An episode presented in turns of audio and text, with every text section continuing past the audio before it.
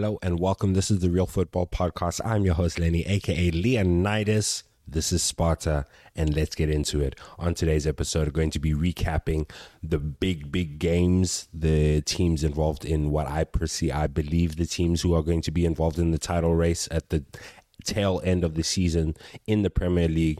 Their games from last week, one game from today and let's get into it. Um, beginning with Manchester City, they're about to kick off now. It's a little bit of a strange episode. Forgive me. I did not get this episode off in time. But the the match day has already started and Liverpool have already played, so I will update on them. They played against Wolves as well as Aston Villa last week at Anfield.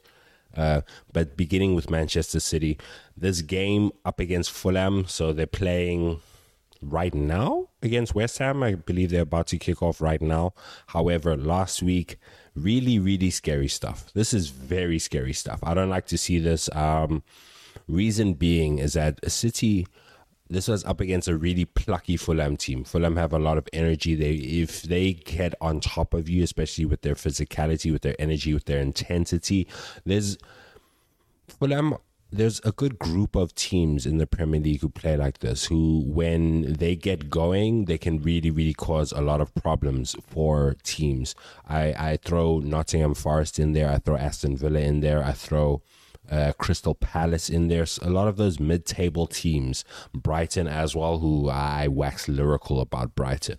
Uh, Fulham are in that in that group of teams where if if they get on top of you, if they can uh, exert themselves on the on the play, uh, on the game, then they, they will cause you a lot of problems. And Fulham are one of those teams. And this is what Manchester City found uh, up against uh, right before the international break. So they started extremely sloppy, many misplaced passes. They couldn't test the keep in the first 25 minutes. And with these sorts of teams, uh, that that mid-table crop, if your if you do not exert yourself and impose your will early in the game and they gain confidence is going to be a problem. I throw West Ham in there as well. Chelsea found out uh, recently.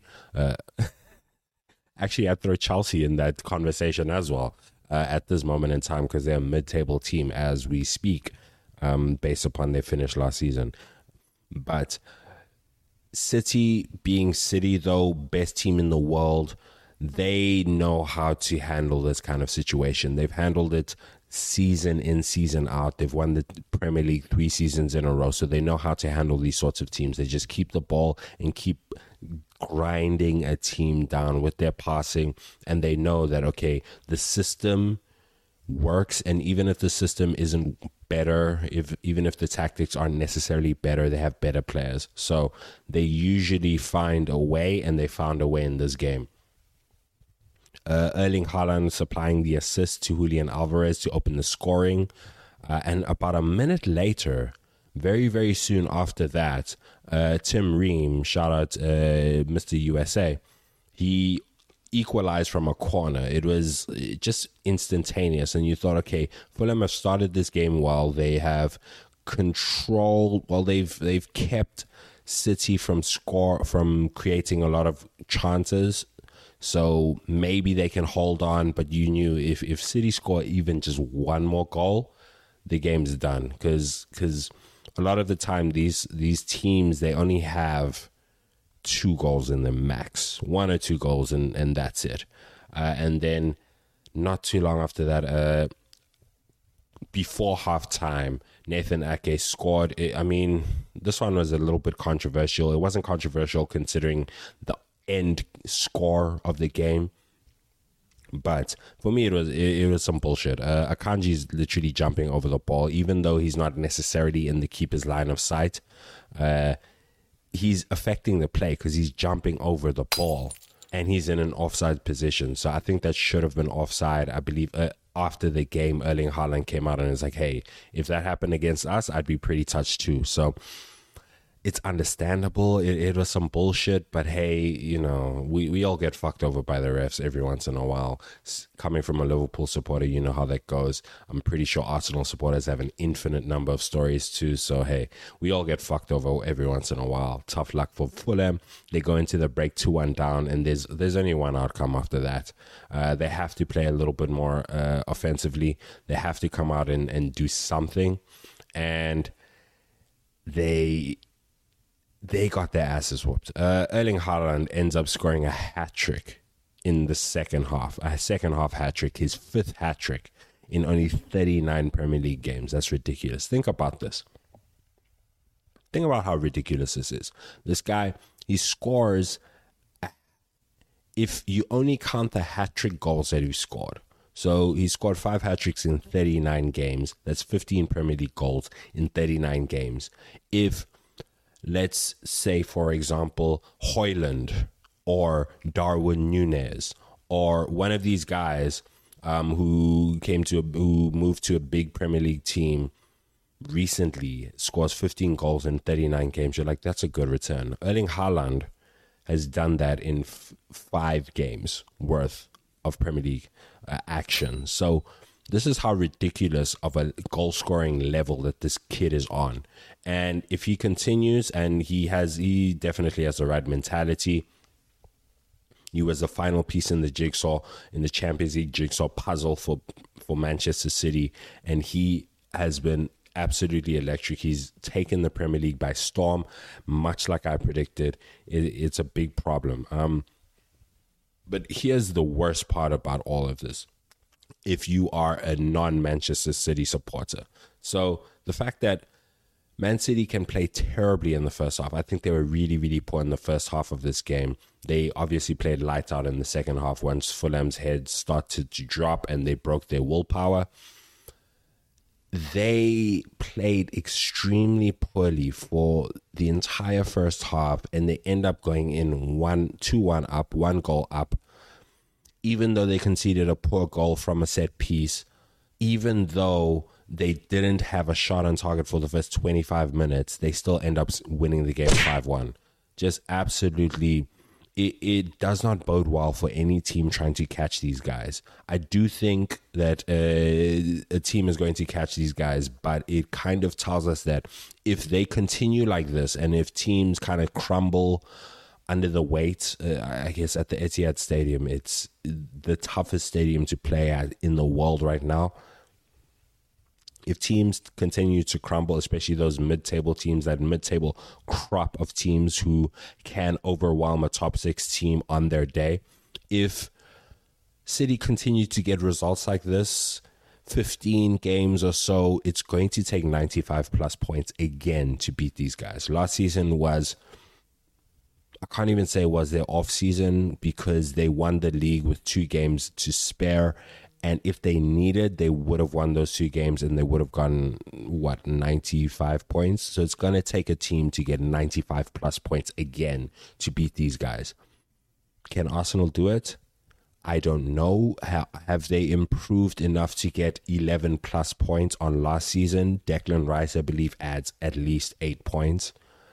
Um, their experience will add in a few more points, but who knows? Who knows? Uh, that that's going to be something to continue to watch. If these sorts of results continue as the season goes on, if City can continue to just blow past teams even when they aren't playing particularly well, that that's very concerning for me. It should be concerning for the rest of the league. It's the reason why they've run won the league three times in a row.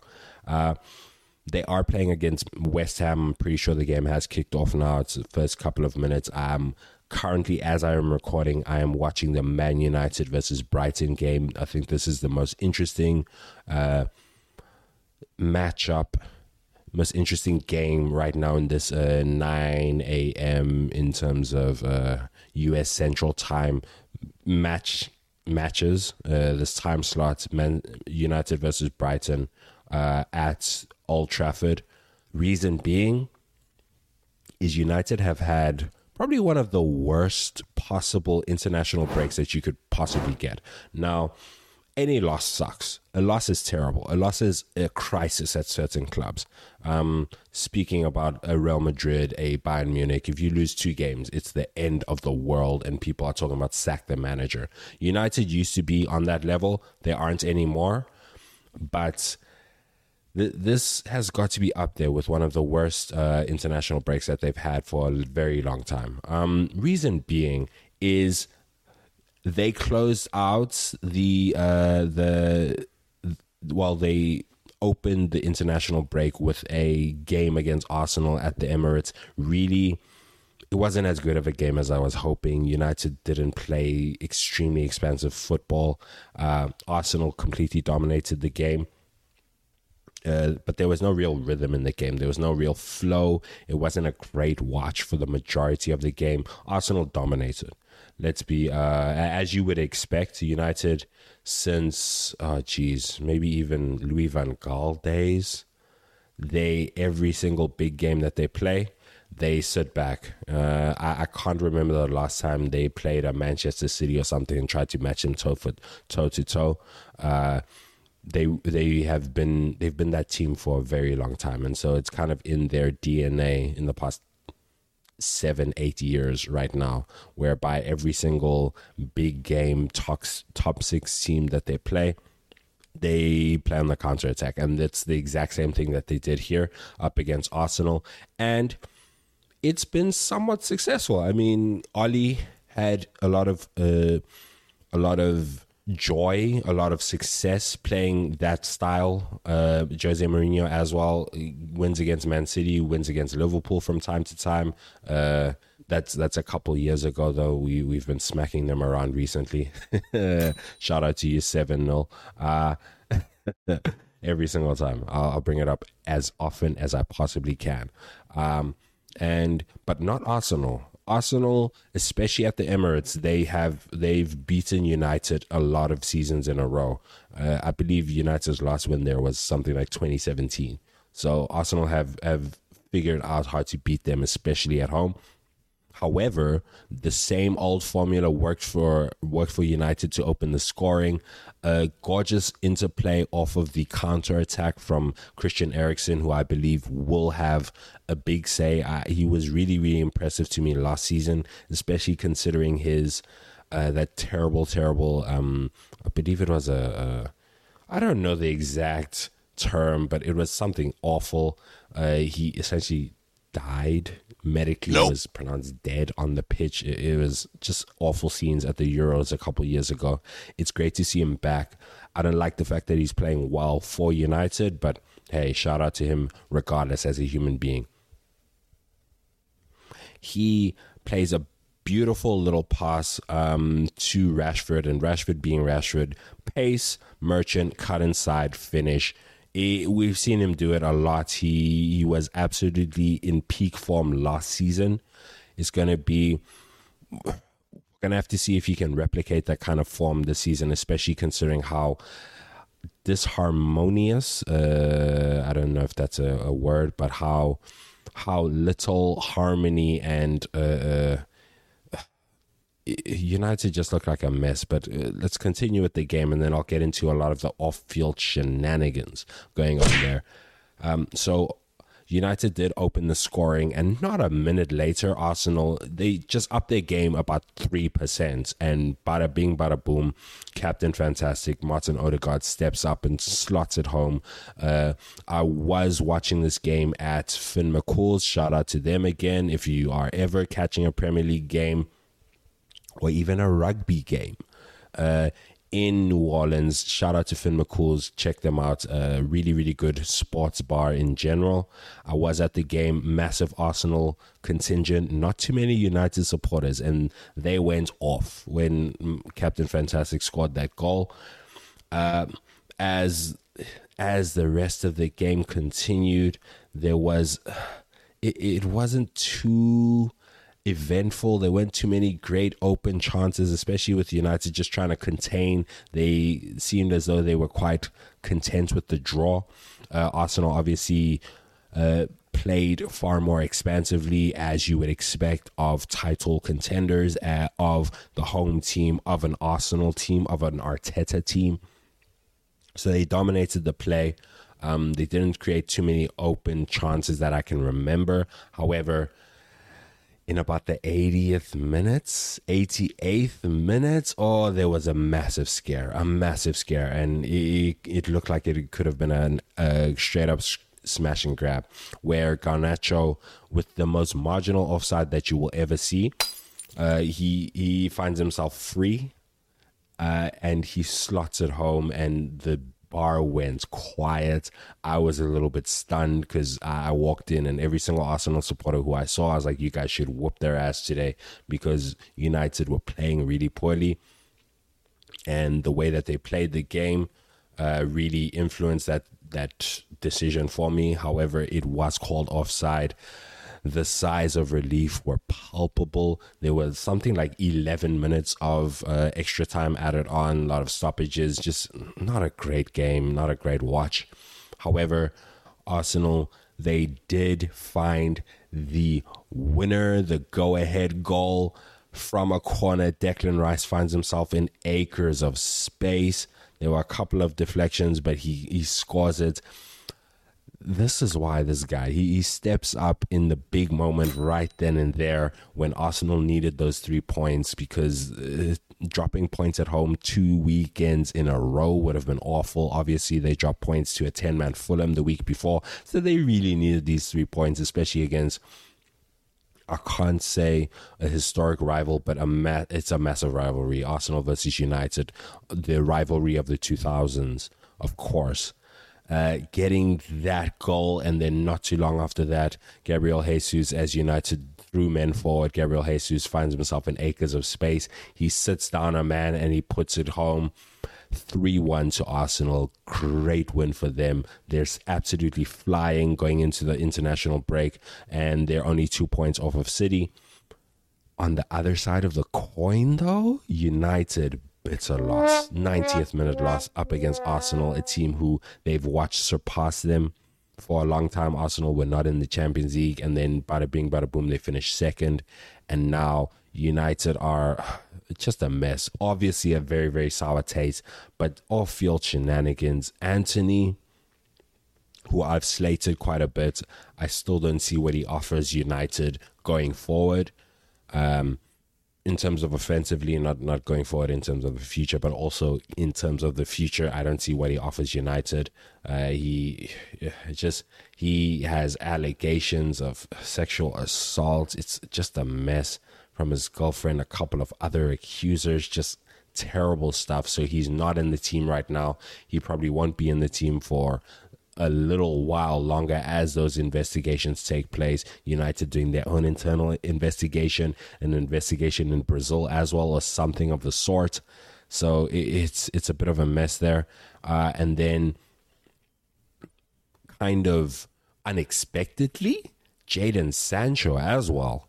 Uh, who has been really poor. I rated this guy extremely highly. I watched quite a few of his Dortmund games. His his link up play with Erling Haaland was magnificent. I think he had he was a top five assister in the season before he went to United. So this guy had huge, huge expectation going to uh, uh Old Trafford. He's been a known uh, a known quantity, a known talent since he left Manchester City to find first team minutes at Dortmund. He gets to Dortmund, he kicks Pulisic out of the team immediately, and he's the guy there. Uh, and he looked like one of the best wingers, uh, young wing talents on earth.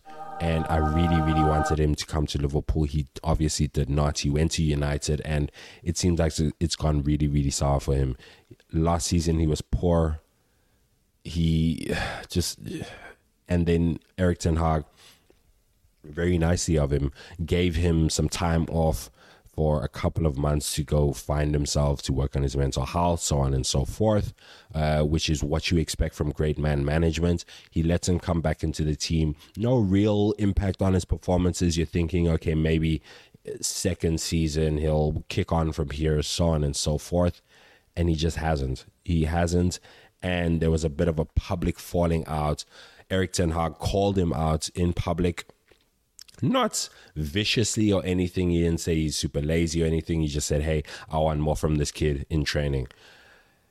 Any mentally healthy uh, uh, professional footballer with without a petulant attitude takes those statements, internalizes them, says, Hey, the guy who picks the team tells me that, Hey, I need to work harder in training. That's what I got to do. What does this guy do? Jadon, Jadon, Jadon, oh my goodness gracious me. He comes along and he starts talking shit on Twitter. Uh, that's a one way street out of the team for the foreseeable future. And as of right now, he's been training with the reserves, training with the academy team because Ten Hag ain't having that shit. We've seen with Ten Hag when it comes to disciplinary issues, he he's just he's just not having it. He doesn't have any time for any of that, and I really really respect that. I think that's what you need from a great manager. Um, you get that from pretty much any great manager. We saw it with Pep last season. João Cancelo, you want to go? Get the fuck out of here. We're going to win the treble without you. Uh, and we've seen it with Ten Hag before. Eh, Rashford out of the team, he was a couple minutes late to a team meeting. He was their best player in his purple patch of form. He kicks him out right out of the, out of the team, and Rashford came out and was like, "Hey, that's fair." Harry Maguire. Well, Harry Maguire didn't have any disciplinary issues, so no no question about that. But Cristiano Ronaldo, obviously the big headline stealing situation where the manager laid down the law. And obviously, an underperforming Jadon Sancho is not going to have that kind of pull. It seems as though his career at United is done. It's game over. He they're they're gonna try and offload him in January. There were talks of Saudi. I mean, this guy going from one of the most talented wingers producing numbers on numbers. He had so many goals and so many assists. Uh, i want to say over 20 in each category but that might not be true so don't quote me on that. But it, it, it's kind of a shame to see that and it's a shame to see how many footballers have gone to united. Oh no actually it's not a shame at all. It's a shame for them personally but why would you choose Old Trafford? They're a mess. Their stadium is falling apart. There's issues with the ownership. There's been issues with the ownership since the the second that the Glazers got there, and they they've been a mess for for a really really long time. I don't know if Erik ten Hag can turn it around from the pitch because it seems as though the higher ups there were there were a lot of issues with uh, what was that guy's name? Their director of football for a long time, who was actually an accountant. He's gone. He's been gone for about two years now, and there's still similar issues happening at United. Just just problems all around. Uh, right now, the Brighton game is still going on. Uh, no, no, no, nothing happening there, and so on we move. However, before moving on, I have to give a shout out. Brighton have just scored. And I said in last week's episode that Brighton plays some of the best football in Europe in terms of the quality of play. If you ever want uh, uh, the perfect case study, watch this first goal that they scored against United. Just gorgeous football, pass and move, the passing lanes, the intelligence to see when to pass, when to move, the, those sorts of factors is it's just gorgeous stuff. And contrast that with United, who they don't have a singular game plan. They just try and get the ball to their best players in a decent position and hope that they can do something. That to me is the real difference between a United team right now who play just awful football, who have great footballers, and a Brighton team who create great footballers, not necessarily superstars when they sign them, but they have a very well defined system, which is just gorgeous to watch. Um, one of the most exciting teams to watch. Uh, if I can catch a Brighton game or at least a little of half half a half, just something. They they play just beautiful football week in week out. Uh, on to my beloved, beloved Liverpool Football Club, who are absolutely rolling. I did say, I preface this episode by saying that in the beginning, um, that a few minutes ago we did beat Wolves. I did not catch that game. Unfortunately, I did catch a few highlights, so I'll touch on those, but I caught the Aston Villa game from last week. Our most complete performance so far this season. Uh, we Szoboszlai, oh, my goodness. Mark my words, and I'm sure I've said this about three or four weeks in a row. The guy's going to be a superstar. He's going to be probably our best central midfielder in a very, very long time in terms of his all round game. He offers what I feel was missing from a Gini Wijnaldum. He offers what I feel is missing from a Thiago Alcantara. He offers what I feel was missing he, he's not a Fabinho, but missing from a Henderson, whereby he sews it all together. His physical capabilities, his tactical knowledge, his intensity, his technique, his goal scoring ability, his assisting ability. The guy's just fantastic. He scores an absolute piece to open the scoring against a much, a highly rated Unai Emery, Mr. Good Evening. Uh, Aston Villa team in the third minute, and from there we were kind of in cruise control. They did have a few moments to scare us, but overall, really, really good win. Um, we did have that Matty Cash own goal in the second half, as well as a Mohamed Salah finish uh, towards the end at the Kop end. Uh, not towards the end, but uh, in the second half, from a Darwin Nunez header. And so Salah, absolute beast. Uh, Liverpool completely rolling. We roll into the international break and then we come back. First game, early kickoff.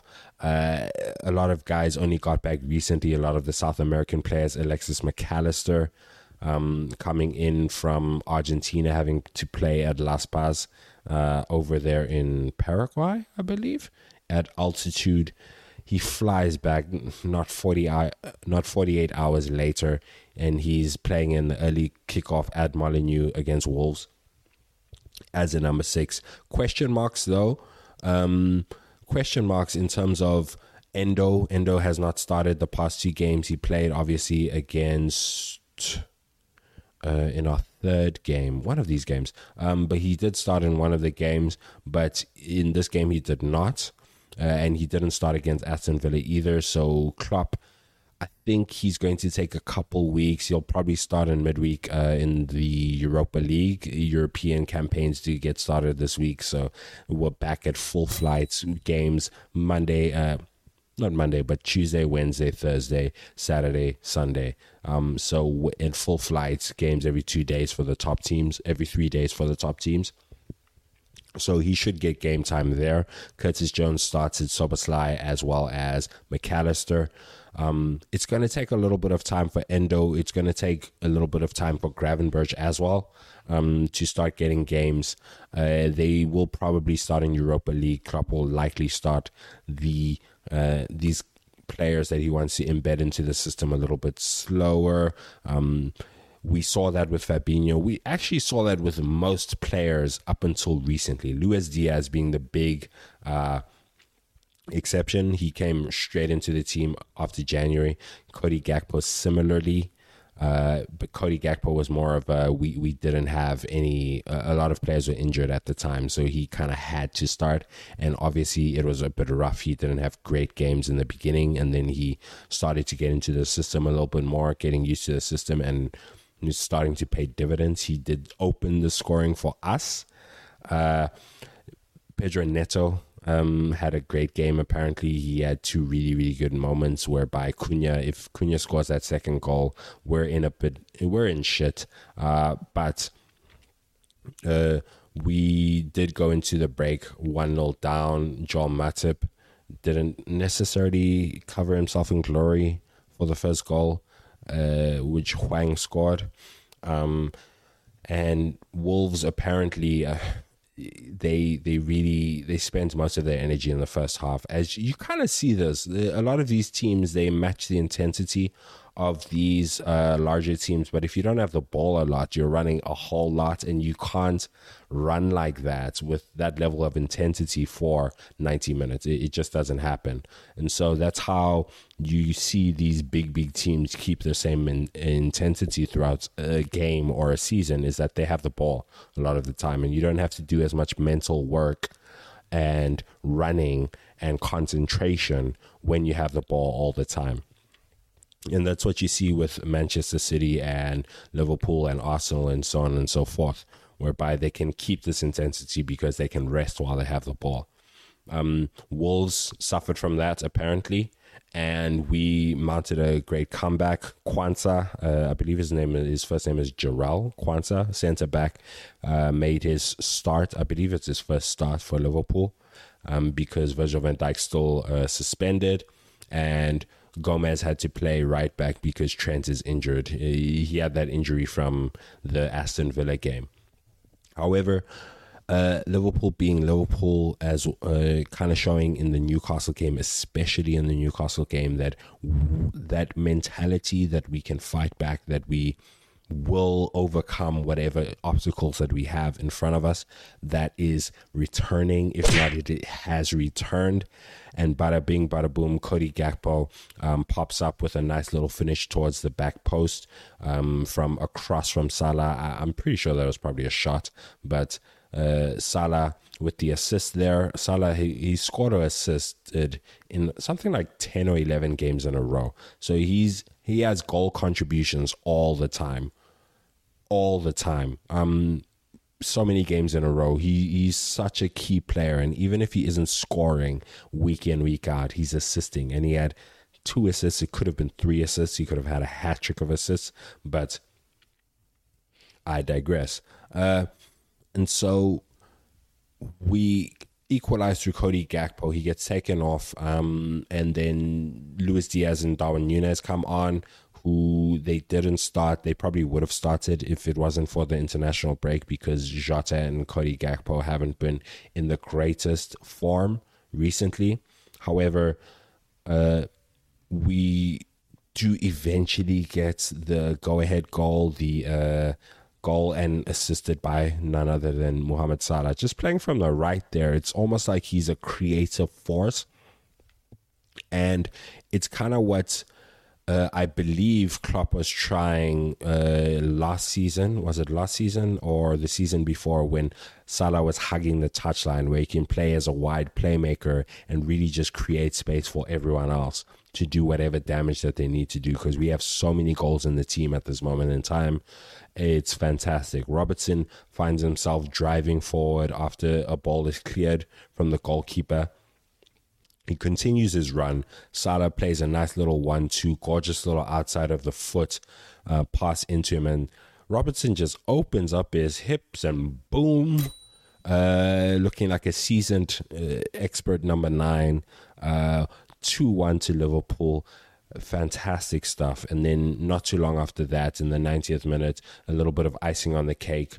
Salah plays a ball through to uh, Harvey Elliott, who I rate really highly, and I think he'll probably get a lot of minutes in the Europa League as well, with the guys like Endo and Gravenberch and uh, probably Quansah, Tsimikas, a lot of these guys who can get a lot of minutes in their legs in the Europa League. He comes along, he hits, he hits it from the edge of the box. It it did eventually go down as an on goal because the shot wasn't on target, which is unfortunate for him because he would have opened his scoring account for the season, as well as for Salah because that would have been a hat trick of assists.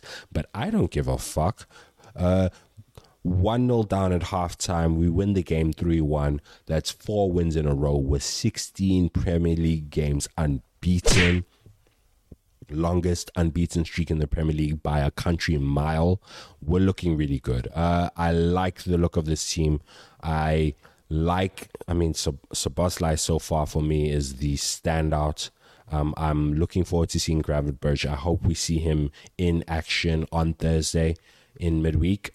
Uh, and we just need to keep on rolling. I do think that we are a sneaky, sneaky, uh, I, wouldn't say favorite or anything like that, but we're a very, very sneaky contender for the title this season.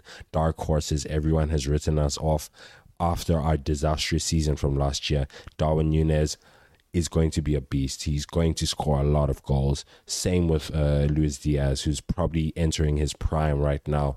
He's he looks really sharp. I said it in the first from the first game onwards. He's looked extremely sharp this season. If we can stay healthy, my goodness gracious me, we're going to be an absolute force. I think the only thing that'll probably stop us is the number six position. However, I do think that we are going to play a lot more 4 2 3 1. So we're going to have a double pivot. And we've seen guys like Mac Allister, guys like Gravenberch, guys like Endo. Uh, I'm pretty sure Szoboszlai could play there as well if need be. Thiago Alcantara has played there. Uh, Curtis Jones can probably play in the double pivot. So we have a lot of players who have played in the double pivot before. Thiago Alcantara won the treble with Bayern playing as a, in a double pivot. So I think that's pro- we're going to see that tactic a lot more and playing with a 10 so Szoboszlai can go play as a 10 uh, Harvey Elliott can play up there uh, we do have options in that in in that role in that system. Cody Gakpo can play as a 10 as well. So we've got a lot of tactical flexibility which I think is going to be one of our more attractive qualities this season. And I'm looking forward to the rest of the season. I'm looking forward to seeing how how we rotate the team, um, how how much uh, how much resources how many resources Klopp gives, how much weight, how much importance he gives to the Europa League, because that's a competition I'd like for us to win. Our group doesn't look super threatening, so there's going to be a lot of experimentation, I believe. Expect Quansah to get more minutes, more starts there, especially if we can qualify early, get a couple of early wins, um, hopefully starting from from Thursday. Uh, yeah, I'm I'm quite excited, and I don't believe there's a huge expectation. As long as we get top four, it'll be seen as a decent season, and I think we should really be going for a trophy this season as well as top four. So that kind of wraps that up. I will be doing a wrap up on on the Milan derby is coming up in a couple hours, so I'll be looking forward to that hopefully Brighton, uh, who are still 1 0 up against United right now, will continue this if they can win at Old Trafford two seasons in a row. That's excellent. Uh, and yeah, ladies and gentlemen, days and them. That wraps up my episode for today. I hope you have a magnificent day whenever this podcast reaches your ears. And take care.